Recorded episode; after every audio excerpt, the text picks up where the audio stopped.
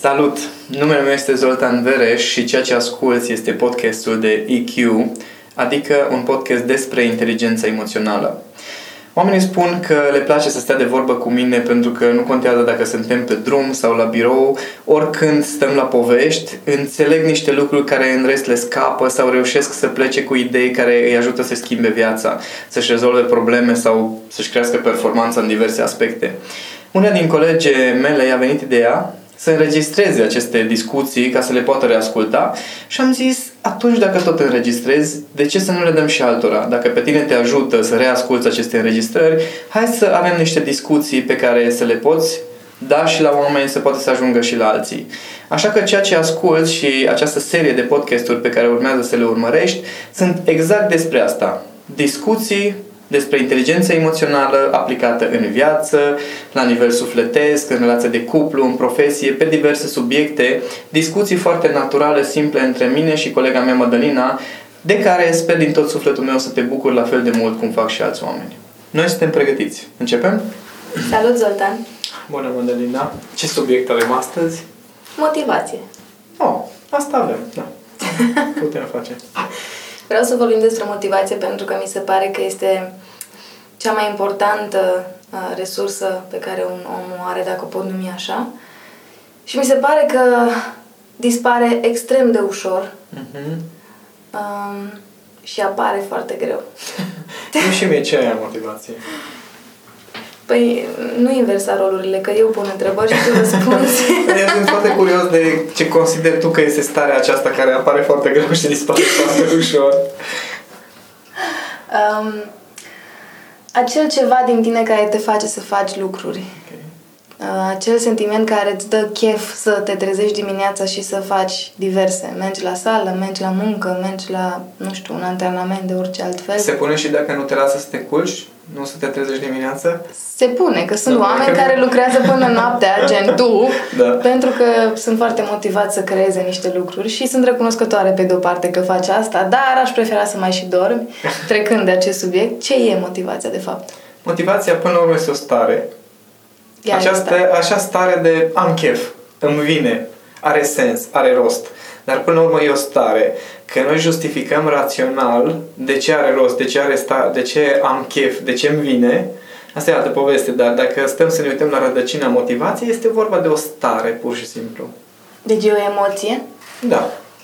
Este exact acea emoție care îți pune corpul în forma aceea dinamică în care îți vine să acționezi până la urmă. Despre asta e vorba. Că atunci când ai motivație, nu e vorba de, oai ce motivație am să stau. E vorba de cheful de a face lucruri, de a executa, exact. de a acționa, de a-ți folosi corpul. Dar poți să ai chef și să le nevești. Da, și să ai o motivație imensă în chestia asta. um, cum poți să educi motivația asta? De ce sunt oameni care parcă ar avea în fiecare zi nivelul de chef să facă lucruri la 100 și alți oameni care parcă mai mult de 20 nu pot?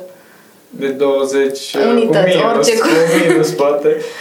Da, uh, diferența din punctul meu de vedere vine în primul rând uh, din evaluarea consecințelor, care este tot o abilitate a inteligenței emoționale.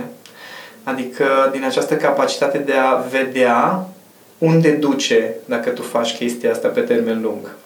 Unde duce pe termen mediu și lung faptul că le nevești unde duce pe termen mediu și lung faptul că faci lucruri. Uh, o altă, un alt element pe care îl predau foarte mult și cam la toate conferințele menționez uh, lucrul ăsta, motivația vine din uh, abilitatea de a vedea beneficiile și rezultatele pe care le obții în urma acelei acțiuni. Adică dacă tu stai și te gândești, bă, trebuie să fac chestia asta, trebuie să fac chestia asta. Asta e o acțiune care la nivelul creierului consumă resurse. Adică uh-huh. a face ceva este un consum de resurse. Uh-huh. Creierul nostru nu îi place să consume resurse, pentru că rolul lui este să ne ajute să conservăm cât mai puțin energie ca să supraviețuim cât mai mult. Uh-huh. Adică să nu facem nimic dacă se poate. Și atunci, dacă tu te uiți la acțiuni, mă, câte am de făcut, atunci asta deja e obositor.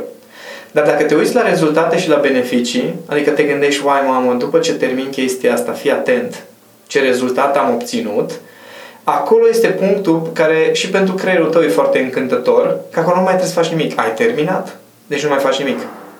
Și asta e diferența între persoanele um, care sunt motivate și care au, au acest elan și acest avânt de a face lucruri, respectiv persoanele care niciodată nu au chef de nimic.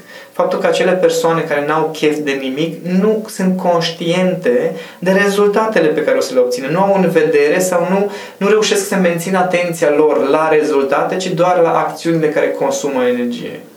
Stai că acum am, am vreo trei întrebări și nu știu cum să le organizez. Deci, ai zis că cel mai sănătos ar fi să învățăm să ne uităm la rezultatul pe care îl obținem atunci când derulăm o acțiune. Da. Dacă eu mă uit la rezultat, există două situații prin care pot fi motivat. Fie de dorința de a obține acel ceva, Așa. fie de teama de a nu obține acel ceva. Așa. Există vreo diferență sau, nu, mai concret, e mai bună o motivație de genul uh, towards un obiectiv față de celelalte Către. care e away from, uh, da. Către un obiectiv sau uh, Care de fuge de- îndepărtarea de un da. obiectiv. Sincer, Da. și acum o să mă contrazic cu oameni care au scris cărți foarte serioase, Aoleu. nu cred în motivația către. Nu cred că există așa ceva. Ok. Adică singurul uh, lucru pe care, pe care ni-l oferă acel către este o direcție în drumul nostru uh, de, de la ceva. Pentru că uh, ceea ce noi cunoaștem, Da. um, hai să iau altfel, deci toate lucrurile pe care noi putem să ni le imaginăm, Mhm. putem să ni le imaginăm din perspectiv, din informații trecute. Da. Deci nu există nimic care să poți tu inventa în creierul tău nou ca și informație. Poți să combini informații să iasă ceva nou, dar informațiile pe care îți bazezi absolut orice decizie sunt din trecut. Ok. Lucruri pe care le-ai văzut, le-ai auzit, le-ai trăit. Da? Ok. Bun. Uh, majoritatea oamenilor, și aici zic cam aproape toți, trăiesc tot felul de lucruri negative, neplăcute în copilărie. Adică părinții sunt frustrați că n-au bani, de exemplu, sau părinții Ok. sunt frustrați că n-au ajuns cineva, sau părinții au o anumită dorință de a avea o anumită putere. Din punctul meu de vedere, dorința este tot o stare negativă. Intru și aici. Adu-mi aminte să-ți răspund și la asta. Ok. Ei, toate aceste lucruri pe care noi le trăim în copilărie și de-a lungul vieții au legătură cu toate acele lucruri pe care n-am vrea să le trăim. N-aș vrea să am frustrarea de a nu avea bani. Nu prea, n-avem exemplu de cât de mulți bani am avut și asta îmi doresc să trăiesc în continuare. Sau dacă ai avut exemplul ăsta, uh, dacă tu nu ai avut banii, chiar dacă ai teoretic știi că ai avut exemplu și îți dorești să fii ca cel care a avut ceva, e mai puternică emoțional sau în subconștient frica de a nu avea? Nu, asta ar putea să fie frica de a nu fi ca părinții tăi sau de a nu fi suficient bun pentru părinții tăi sau de a nu, se ridica, nu te ridica la așteptările lor. Mm. Deci nu e vorba ne- neapărat de condițiile de trai pe care ți le dorești să ți le asiguri. Uh-huh. Și sunt foarte puține persoane care realmente merg către ceva pozitiv, pentru că pentru creierul nostru, la nivel emoțional, este mult mai motivant să fugi de ceva decât să urmărești ceva. Urmărești ceva atunci când faci chestia asta dintr-o foame foarte mare, că trebuie să mănânci ceva. Dar și acolo, foamea respectivă este o chestie foarte neplăcută. Mi-e frică să nu mor de foame. Exact. Deci nu, nu vine din, uai mamă ce delicioasă e căprioara aia, hai să alerg după ea. și vine pur și după aia, că nu mănânc ceva, nu o să fie bine.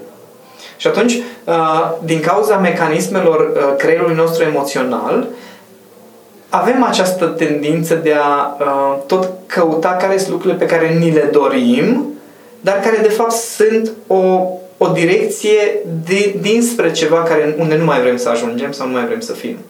Și știu că foarte mulți uh, spun că uh, există această uh, acest towards, Mhm. adică mers către, să mă motiveze să merg către ceva, dar consider că în- la nivel emoțional, subconștient, de fapt, oricum în continuare mă încerc să mă îndepărtez de acel ceva care e opusul direcției. Bine, e important să menționăm faptul că instrumentul care vorbește despre aceste tipologii este un instrument care analizează limbajul. Și atunci, dacă tu din limbaj uh, pare a fi că mergi către un obiectiv, ceea ce e la nivel emoțional rămâne probabil tot fugă de frică. Exact. Ce, ce se întâmplă este uh, limbajul este foarte util în a vedea modul în care interacționează partea emoțională cu exteriorul. Adică Ok. limbajul este o punte prin care poți ajunge la emoțional. Uh-huh. Dar aia nu înseamnă că la nivel emoțional sunt chestii pozitive neapărat. Dar modul în care folosești tu limbajul să te exprimi și să comunici cu lumea exterioară este prin expresii de genul către. Uh-huh. Dar aia nu înseamnă că la nivel emoțional tu nu fugi de ceva. Okay. Doar că puntea respectivă exprimă altfel lucrurile. Și atunci mai corect ar fi să spunem că um, acest tip de motivație away from towards la nivel de limbaj, da, poate fi mm, văzut ca fiind separat, dar la nivel emoțional s-ar părea că în 99% din cazuri este vorba Are despre a te îndepărta.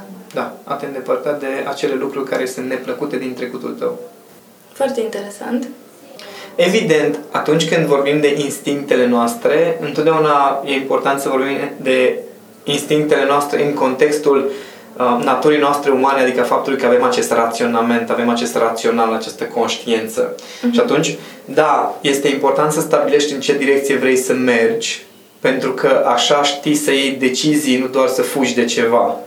Adică acest către ceva este foarte important pentru că îți setează o axă dacă, dacă ești atent doar la lucrurile negative de care vrei să scapi, este ca și cum ai încerca să alergi în pădure în timp ce te urmărește un morcov care vrea să ajungă undeva. Și dacă tu te uiți tot la morcovul ăla în timp ce alergi, ca nu cumva să te ajungă morcovul ăla, îți dai seama că te bazi de toți copacii. Și atunci este important să ai un către ceva către care mergi, să te uiți în față, dar să ai grijă în același timp să nu te ajungă chestia aia din spate. Și atunci e o combinație care îți dă o direcție. Că dacă doar am, ne-am focalizat pe, ce vrem, pe acele lucruri de care vrem să scăpăm, atunci ar fi o durere constantă în viața noastră. Dar și fapt, există persoane care trăiesc și, așa. Da, există persoane, foarte multe persoane, care tot ce încearcă este să scape de durerea de moment. Uh-huh. Sau să scape de o durere, dar tot cu durerea respectivă trăiesc pentru că acolo este aten- le este atenția. Uh-huh. Deci este important să, să stabilești acest cuplu între, ok, de ce vreau să scap, care sunt chestiile care nu vreau să mai ajung din trecutul meu, știu chestiile alea, și să văd în funcție de informațiile pe care le dețin cam care ar fi direcția în care aș vrea să merg. Și atunci se creează o linie, o axă pe care te îndepărtezi de ceva, dar te apropii de altceva în același timp.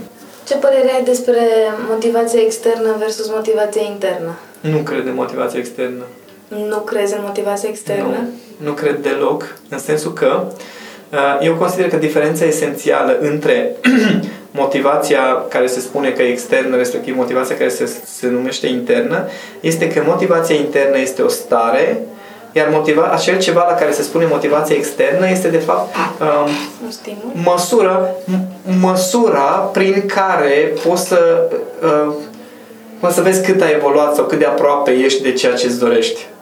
Adică orice s-ar întâmpla, nu poți să motivezi pe nimeni sub nicio formă cu, din afară. Pentru că toată lumea uh, își găsește motivația în interior, este o stare, o chimicală în creier pe care trebuie să știi să ți-o declanșezi singur. Ei, în momentul în care cineva are starea respectivă, atunci o să fie motivat oricum ar fi. Dacă cineva nu are obișnuința să aibă starea respectivă, poți să tragi de persoana respectivă și pe moment poate o să facă lucruri, dar nu din motivație, atenție. Deci nu o să aibă motivația o să facă lucruri de diferență foarte mare. Că tu poți să spui, a, uite, acum că i-am crescut salariul, este motivat să facă nu știu ce chestii. Nu, nu este motivat. Dacă înainte nu era, nici acum nu este motivat. Doar că este mai activ. E o diferență. Că dacă ar fi motivat, înseamnă că are chimicala aia în creier care îl ajută să rămână motivat și mai departe. Ei, uh, partea exterioară, pentru că multă lume uh, spune că, bun, pe mine mă motivează chestiile exterioare, fiecare dintre noi măsurăm sau ne măsurăm valoarea sau, mă rog, obiectivele absolut, rezultatele prin exterior. Nu există altă variantă. E foarte absurd să ai senzația că tu, singur, dacă ai fi singur în lume sau închis într-o cameră întunecoasă și n-ai vedea nimic, ai putea să măsori ceva, că n-ai cum. Mintea noastră și creierul nostru funcționează prin comparații. Uh-huh. Și persoanele care spun că, uh, nu știu, Uh, eu fac chestia asta pentru că așa am eu chef și nimic din exterior nu mă influențează, se amăgesc foarte serios. Absolut orice decizie luăm este luată decizia respectivă pe baza informațiilor din trecut, din lucruri pe care le-am văzut, le-am auzit, le-am simțit pe pielea noastră. Și întotdeauna modul în care ne evaluăm o să fie în contact cu exteriorul. Spunea cineva la un moment dat că nu știi că ești bărbat până când nu vezi o femeie. n-ai cum să măsori decât prin diferențe. Și atunci este, uh, este un foarte bun stimul, să zic așa, să te măsori foarte obiectiv, tehnic, prin ce se întâmplă în jurul tău, în viața ta, în relația cu ceilalți, dar motivația o să trebuiască să o găsești o tot în tine, să ți-o antrenezi, să o ai la îndemână în tine ca o stare. Pare complicat? Da. Da, este. Adică să, gândește-te că absolut orice obiective stabilești, orice ți-ai dori, orice care îți trezește ție ci că stare de motivație, e din exterior, nu e din interior. Absolut nimic? Dă-mi un exemplu care e din interior. Un copil care învață să meargă. ok, când vorbim de motivație și când vorbim de, uh, cum zic, dorința de a acționa, vorbim deja de o, o minte de adult, da, avem niște instincte ale noastre ca și specie, dar nu, se, nu, nu țin de motivație, țin de instinctul de supraviețuire. Da, nu poți să motivezi un copil să învețe să meargă mai repede. Nu poți, adică nu poți să-l bați ca să meargă mai repede. Este un ritm. Să acolo. Dar al, al lui, ritm bio... care vine da, din interior. Da, ține de biologia noastră. Adică să mergi, să mănânci, să-ți cauți mâncare, să mergi la baie și toate chestiile astea. Nu să folosești toaleta, să-ți faci treaba. Okay. Astea toate sunt instincte de ale noastre care sunt la nivel de specie. Nu este nevoie de motivație ca să faci chestiile astea. Motivația este acel ceva care te face să faci mai mult decât ce-ți dictează instinctele. Că ce, ce o să-ți dicteze instinctele este să stai. Uh-huh. Și atunci, cum explici situațiile alea în care se zice că dacă cineva ți-ar răpi familia și ți-ar cere un milion de euro în 24 de ore, e atât de uh, mare stimulul ăla extern până mm-hmm. la mhm. urmă, încât vei găsi acel milion de dolari, chiar dacă nu-i aveai sau nu credeai vreodată că vei putea face rost de ei, dar pentru că familia ți-e în pericol, tu ai să găsești banii așa și să-i Ok, să hai să spun altfel problema. Așa că ai văzut filme americane în care sunt teroriști aia care vor să uh, aibă control pe tot arsenalul nuclear al lumii și răpesc niște, nu știu, președintele Americii sau uh-huh. orice niște chestii. Și evident că președintele Americii spune nu, nu voi ce da codurile nucleare, că nu știu ce, până când o, era de pe fică sau, sau pe fiul său la telefon sau pe nevastă sa cu cuțitul la gât și atunci instantaneu cedează. Da. Și aici, aici intră în joc instinctele noastre, pentru că ați proteja familia, ați proteja persoanele apropiate, ține de instinctul de supraviețuire. Instinctul tău de supraviețuire ca și individ și de supraviețuirea speciei. ADN-ului tău. Nu are nici o legătură cu, cu inteligența emoțională, nu are nicio legătură cu, cu natura noastră umană superioară. Pentru că stai să te gândești, ok, o să ar, lucid vorbind, uh-huh. trebuie să alegi între să moară un om care e vorba de fica președintelui sau mă rog ce o fi, sau să fie declanșate toate războaiele mondiale de pe această planetă. Ce alegi dacă stai să alegi lucid? Firesc a doua. Firesc, să, adică să se declanșeze nu, războaiele. Nu, e să protejezi. Adică să protejezi da. Uh, varianta în care mai mulți oameni sunt implicați. Exact. Doar că atunci când vin, vor, vine vorba de persoane apropiate, uh-huh. intră în joc niște instincte atât de puternice încât ne fac într-adevăr să ne, ne autodepășim. Deci poveștile acelea în care uh, o mămică a ridicat cu o mână o mașină ca să scoată uh-huh. copilul de acolo și după aceea când întreba cum ai făcut, nici măcar nu știa. Genul ăsta de instincte care ne, ne pun în mișcare corpul și toate resursele pe care le avem atât de puternic încât găsim soluții pe care altfel nu le-am găsit. Dar vreau să văd dacă omul respectiv poate să facă același lucru doar pentru că, nu știu, fiul său face un scandal că vrea bicicletă. Uh-huh. Okay? Aici e diferența. Că atunci când, și aici, aici e puterea părții noastre emoționale. Pentru că dacă tu reușești să ai control asupra acestei părți emoționale care poate să îți ofere o asemenea forță, care poate să-ți aducă o asemenea mobilizare de resurse, înseamnă că într-adevăr o să reușești să faci cam tot ce vrei în viață. Dar dacă partea asta te controlează pe tine, poți să-ți imaginezi unde ajungi? Hmm. Gândește-te că sunt persoane, de exemplu, nu știu, ucigași în serie, uh-huh. care dau dovadă de o genialitate fenomenală, tehnic vorbind. Mm-hmm. Adică reușesc să mobilizeze niște resurse mentale, strategice, cum vrei tu, chiar și fizic, astfel încât să obțină niște rezultate care alții n-ar putea să le obțină. Dar fac asta tot dintr-o emoție, dintr-o stare, dintr-un instinct de un anume fel, care îi ajută să se mobilizeze în felul acesta. Și sunt oameni cu un geniu absolut fenomenal care zac și nu fac nimic cu viața lor, pentru că nu reușesc să își controleze această emoție. Și în momentul în care tu ai stăpânire pe lumea asta ta emoțională, o să poți să pui motivația ta, forța ta interioară în slujba a ceea ce vrei tu. Dacă nu, această lume te controlează pe tine. Și atunci cum facem cu motivația elevilor, de exemplu? Sau a angajaților. Da, motivația angajaților o să vină din motivația liderului. Oh. Da, și motivația copilului o să vină din motivația părinților. Angajații sunt fel de copii Uh-huh. în organizație. Uh-huh. În momentul în care este un lider motivat, care este lucid, conștient, sunt oameni care ar fi dispuși să lucreze pe bani mai puțin, doar să fie acolo, în acea energie, în acea stare, în acea viziune pe care o are un lider. Uh-huh. Sunt copii care ar fi dispuși să învețe non-stop, pentru că au avut un părinte care, părintele era foarte studios sau îi fascinat sau îi place să învețe. Și sunt alți copii care părinții îi forțează pentru că ei la rândul lor nu citesc o carte și chiar am avut o, o, o situație de genul acesta. Îmi spune o mămică, zice, uite, eu mi-aș dori foarte mult ca băiatul meu să mai citească o carte pe lângă ce învață pentru școală. Adică, da, învață bine, nu este în tot, dar învață bine și sunt mulțumit de el, dar mi-ar plăcea să mai citească o carte pe lângă ce are de învățat, să mai studieze ceva. Și am întrebat-o, sim, te rog frumos, care dintre voi doi, tu și uh, tatăl lui, uh, mai studiați sau mai citiți când ajungeți acasă de la lucru? Care dintre voi doi vă mai dezvoltați pe parte profesională în afară de servici? Și zic, păi nu, păi după ce ajungem acasă, suntem obosiți, uh, nu mai avem chef, nu mai uităm la un film, poate stăm împreună. Zic, bun, asta o să facă și copilul tău. Când o să ajungă acasă de la jobul lui care e școala, o să zică, păi, sunt obosit, nu mai am chef să mai citesc, să mai studiez, să mă mai dezvolt. Și părinții își forțează copiii de foarte multe ori să facă performanță în condițiile în care ei nu fac. Să ei, copilul să fie motivat, dar ei niciodată nu i-au arătat starea aceea de ambiție, de dorință intensă, de ce înseamnă să vrei mai mult sau să fii mai mult. Și atunci ce spui despre copiii care sunt uh, genii când sunt mici, deși provin din familii în care nimeni altcineva din familie n-a demonstrat comportament de genie?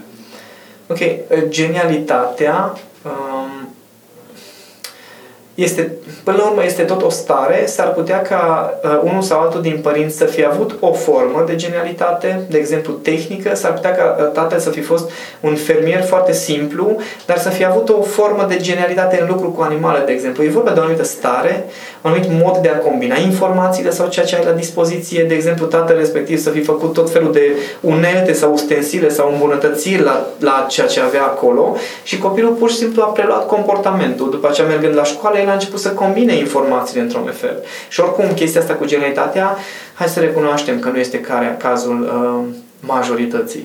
Corect.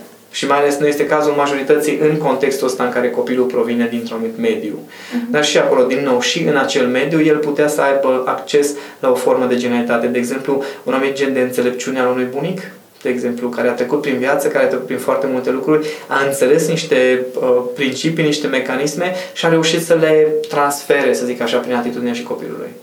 Se spune, de exemplu, există o, o, un studiu, o statistică, care spune că uh, copiii cu, uh, buni, cu bunica nebună au șanse mai mari să fie genii. Nu. No.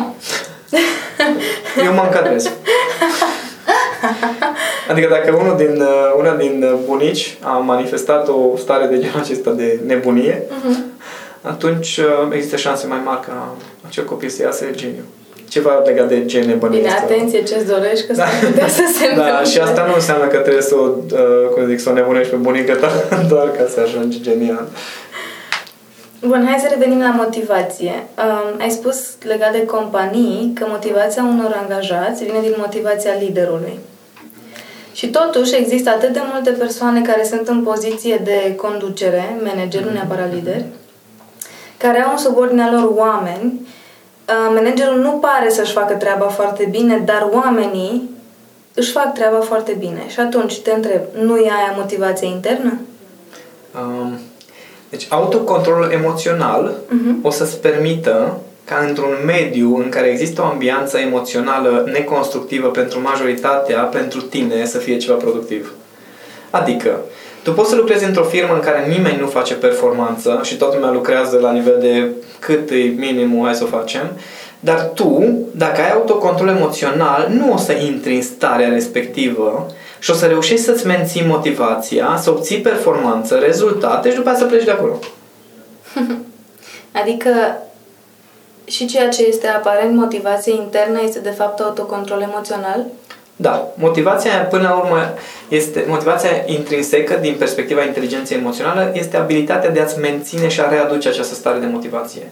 Niciodată, niciodată nimeni nu are tot timpul uh, Corect. motivație, să fii tot timpul motivat. Adică toată lumea are momente în care zice, bă, îmi vine să-mi bag picioarele, nu mai am chef, dar să ai abilitatea asta înseamnă să readuci starea de motivație. Și nu ai cum să faci chestia asta din exterior. Că sunt, sunt uh, lideri care au senzația că dacă fac tot felul de chestii, oamenii o să fie mai motivați și o să tragă mai tare. Și poate pe moment iese, dar nu e motivație, după cum spuneam, e o acțiune în plus. sau. La nivel de suprafață pare că funcționează. Da, la nivel adică de suprafață educația, întregul sistem educațional de la noi din țară este construit pe... Pe pedeapsă pe da. pedeapsă și pe o competiție total Recompensă sau pedeapsă, da. Da, numai că și recompensa, dacă stai să te gândești, dacă e ceva de genul, dacă toți sunt de 10 în clasă, ce recompensă? Că nu ai niciun fel de recompensă. Mai degrabă pe pedeapsă funcționează. Apropo, Apropo de ce de spuneam away de away from, adică în, în noi se educă de mici copii această atitudine în care să nu ajungi așa, să nu fii între ei, să nu fii scos uh, în care să nu ajungi să fii pedepsit sau să ajungi pe nu știu ce liste sau mm. orice alt, altă formă de a respinge. E adevărat că din punct de vedere biologic noi ne naștem cu motivație intrinsecă, dar că o stricăm pe parcurs și că pe parcurs ajungem să avem nevoie aparent de stimul extern? Păi hai să luăm uh, lucrurile în cel mai firesc mod posibil. Uite-te puțin în, la natură ce da? înseamnă viața. Da? Orice ființă vie are instinctul de supraviețuire uh-huh. și are instinctul de a crește. Ok. Nu există nicio ființă vie fără aceste lucruri. Dacă stai să te gândești ce înseamnă asta la nivel uman un pic mai înalt, înseamnă că fiecare dintre noi avem acest instinct de a ne dezvolta, de a face lucrurile să fie mai mari, mai frumoase, mai bune, mai funcționabile și avem instinctul de supraviețuire care înseamnă că avem în noi format reflexul ăsta de a asigura tot ce avem nevoie. Deci dacă, dacă ne-am folosit într-un mod armonios partea rațională, atunci am putea să ne folosim de aceste instincte să dezvoltăm o lume absolut sublimă. Poți Do- să repeți ce există rău? Da. Dacă noi am învățat să ne folosim partea rațională pentru a, a pune în valoare aceste instincte de supraviețuire și de a crește, am putea să creăm o lume absolut sublimă. Ce spui tu este că în noi există în toți dorința de a crește uh-huh. și atunci eu te întreb de ce o fac doar unii și unii nu. S-ar putea să se întâmple pentru că încă de mici copii suntem uh, educați că a crește înseamnă să iei 10 la toate materiile. A, din nou ne întoarcem la unitatea de măsură externă care îți demonstrează sau nu exact, că ai exact. obținut rezultate. Exact. În loc să putem să acceptăm că sunt unii copii care pur și simplu au chef să se joace cu ciocanul și să meșterească niște lucruri sau să desfacă jucăriile. Evident, dacă un copil desface jucăriile din curiozitate că vrea să vadă ce e înăuntru, e certat E ai chiar stricat bătut, ai stricat-o. Mm-hmm. Și în loc să vedem, ok, oare ce caută copilul ăla acolo? Oare hai să-i mai dau alte jucării pe care să le desfacă? Oare să vedem, le face înapoi? Sau să-l pun să le facă înapoi? Pentru că fiecare dintre noi avem anumite talente, un anumit mm-hmm. mod de a vedea lumea și dacă, dacă acel ceva care ne este foarte firesc este sistematic inhibat și respins, până la urmă ne închidem și ne obișnuim că nu este bine să faci chestia asta. Și o să ajungem să nici măcar să nu mai încercăm. Se poate întâmpla asta și la adulți? Da, se întâmplă și la adulți. Pentru că sunt persoane care tot încearcă, tot încearcă într-un fel sau altul, contextul nu le permite și după aceea se opresc. Dar să nu uităm că adult fiind, deja alegi contextul. Cred că aici ajungem în cu totul alt subiect. Ajungem la responsabilitate. Aceeași și la responsabilitate. Faptul că poți să, te plângi, poți să te plângi că nu ai motivație pentru că ăia și ăia uh-huh. sau poți să te apuci și să-ți creezi motivație. Cum poți să te apuci și să-ți creezi motivație? Păi, de exemplu, seara, în loc să recapitulezi toate chestiile nasoale din ziua respectivă, să recapitulezi micile succese, uh-huh. micile plăceri, micile bucurii, ca să începi să îți reantrenezi acest obicei al creierului de a vedea lucrurile negative, uh-huh. pur și simplu să te apuci și să recapitulezi, da, am fost o zi faină. Încă, n-am, încă nu sunt milionar, na, na, nu s-a întâmplat, încă n-am lansat proiectul nu știu care, dar uite că am făcut aia, am vorbit cu ăla, am vorbit cu ăla, totuși lucrurile avansează. Și să-ți creezi antrenamentul acesta al succesului. Pentru că spunea la un moment dat uh, uh, un psiholog, spunea că noi biologic nu avem neurochimia succesului. Adică creierul nostru fizic nu este interesat de ce înseamnă lucrurile bune. Este interesat doar de supraviețuire, doar de chestiile de care sunt amenințare și uh, care sunt negative. Și atunci, dacă merg pe instinct, o să observ tot ce înseamnă negative, neplăcute, frustrante, enervante. Dar dacă vreau să devin o ființă umană inteligentă emoțional, adică să-mi folosesc natura umană superioară, am nevoie să depășesc instinctul ăsta și pentru asta ai nevoie de un pic de antrenament. Să încep să văd lucrurile pozitive, micile succese, micile bucurii și să-mi transform viața într-o sursă de bucurie pentru mine și pentru ceilalți, nu într-o sursă continuă de frustrare. Uite-te, ca să-ți dau un exemplu, dacă tu ai ști că în 5 ani, mhm. deci făcând anumite lucruri mărunte, fă nici măcar în fiecare zi, dar măcar din când în când. Dacă ai ști că în 5 ani ajungi exact acolo unde îți dorești să fii, financiar, profesional, relațional și ce vrei tu, în 5 ani ajungi acolo și chiar că dacă nu se întâmplă dintr-o dată, va fi din ce în ce mai bine către acel ceva, ai fi dispusă să investești, nu știu, 15-20 minute pe zi? Da. Despre asta e vorba. Să, să-ți asumi faptul că nu se schimbă dintr-o dată tot ce e rău pleacă, tot ce e bun vine dintr-o dată, că asta se așteaptă mulți oameni. În loc de asta să reușești să-ți menții o stare în care câte un pic, câte un pic, câte un pic să te antrenezi, așa încât în câțiva ani să ajungi acolo unde îți dorești și pe parcurs să-ți fie din ce în ce mai bine. Atât tot. Atât tot.